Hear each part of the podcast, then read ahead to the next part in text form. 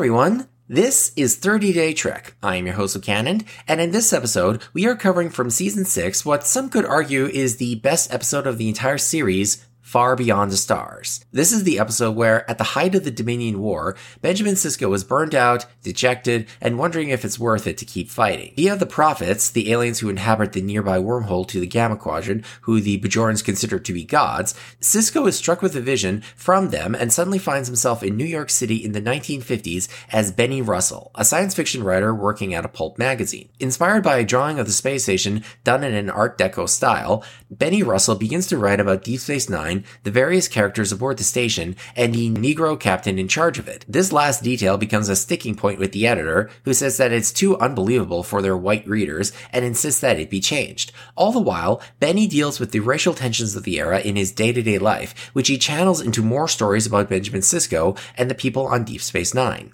This climaxes when the issue of the magazine with Benny's initial story is pulped by the publisher and Benny is fired, which leads to Benny's breakdown and Avery Brooks' single best moment in the entire series.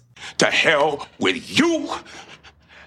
And to hell with Stone! Try to stay calm, Benny. No, I'm tired of being calm. Calm never got me a damn thing. I'm warning you, Benny. If if you don't stop this, I'm going to call the police. You go ahead, call them! Call anybody you want. They can't do anything to me. Not anymore. And nor can any of you.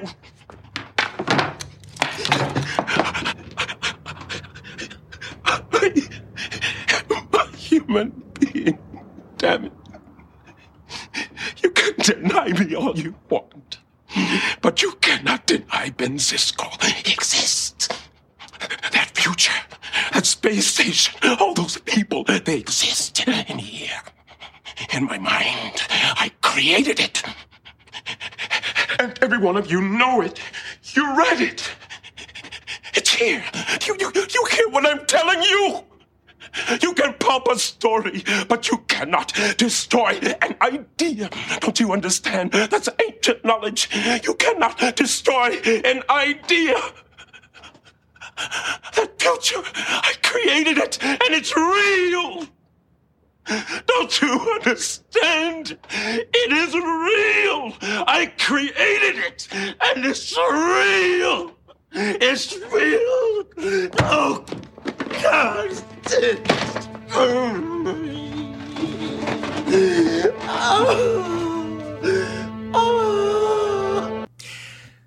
Far Beyond Stars is considered to be one of Star Trek's greatest hours.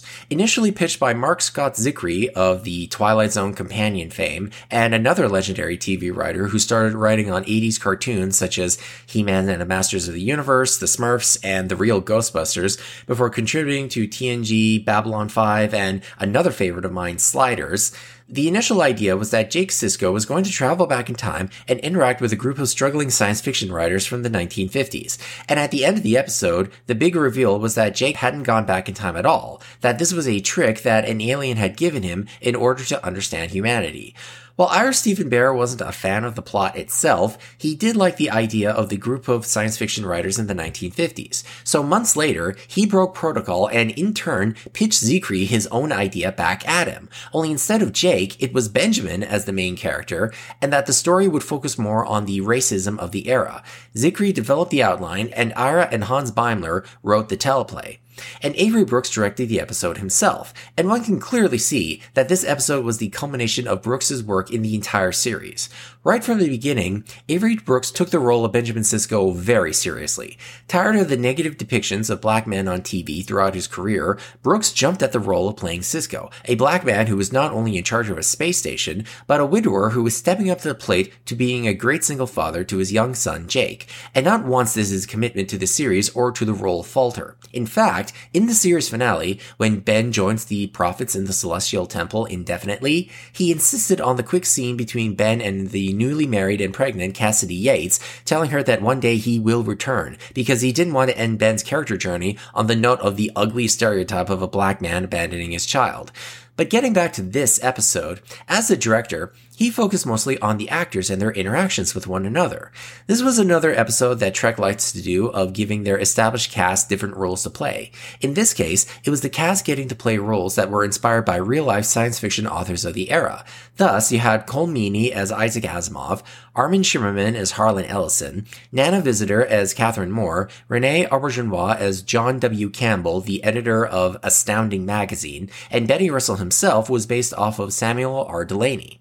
You also had Terry Farrell as the secretary in the office, Aron Eisenberg as a street vendor, Penny Johnson Jerald as Cassie, Benny's fiancée who works at a waitress at the local diner, Cirroc Lofton as Jimmy, a street hustler, Michael Dorn for once in his 282 appearances in Star Trek with no makeup as Willie Hawkins, a baseball player and local celebrity, J.G. Hertzler as the magazine's illustrator who comes up with the Art Deco drawing of the station, Brock Peters as a street preacher who tells Brother Benny to write the words, and Marc Alaimo and Jeffrey Combs as two corrupt cops.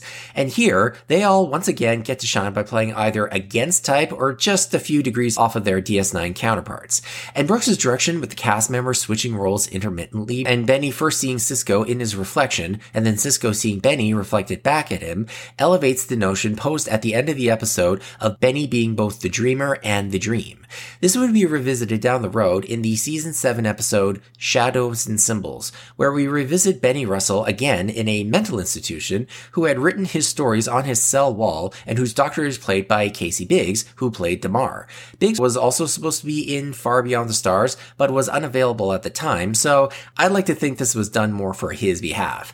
And one of the ideas that Ira Steven Behr had for the series finale was that the final scene was going to be of Benny sitting outside a soundstage holding a script with Star Trek Deep Space Nine on the cover, to which Rick Berman rightfully squashed that idea by telling Ira that he would have been telling the audience that not only was Deep Space Nine a dream, but also the entirety of Star Trek as well.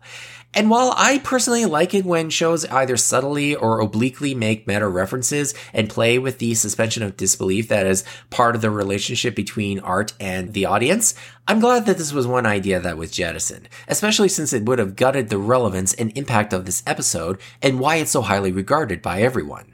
One criticism of modern day Star Trek that baffles me is the complaint about Star Trek being woke and how the SJWs have taken over the franchise, to which I'm like, uh, what the fuck have you been watching for the last 55 years? The social commentary and real world parallels is the entire point of Star Trek. Gene created the series because he was tired of the network censors coming down on him when he wanted to talk about racism and war and bigotry and prejudice and all the ills of modern day society that was happening then and that still persists to this day. Like all science fiction writers, he was just putting it in genre clothing to get it on the air. What Far Beyond the Stars accomplishes is that for once, there were no aliens with green skin or bumpy foreheads or phaser fights or epic space battles to cover the depiction of the racism of the time. It dispensed the sci-fi metaphor and went straight for the jugular. And watching the episode today in relation to George Floyd and the resurgence of the Black Lives Matter movement and our re-examination of our current zeitgeist, Benny's breakdown and his insistence of a future where Benjamin Sisko's can exist is even more powerful now than in 1998 when this episode aired in the wake of Rodney King. If one wants to show how Star Trek is still culturally relevant to this day, this is the episode to put on. I also want to give a shout out to the Women at Warp podcast, who did a recent episode on Far Beyond the Stars, the Mission Log, a Roddenberry Star Trek podcast, and their episode on it, as well as The Sanctuary, a Star Trek politics and economics podcast, and their second episode, Benny's Life Matters. While there are numerous Star Trek podcasts out there that covers this episode, those three episodes in particular go into far better detail on the subtleties of the racism depicted in this episode than I ever could. Join me tomorrow for our last Deep Space Nine episode as I discuss a season 7 episode that personally means a lot to me. Live long and prosper, and also live well.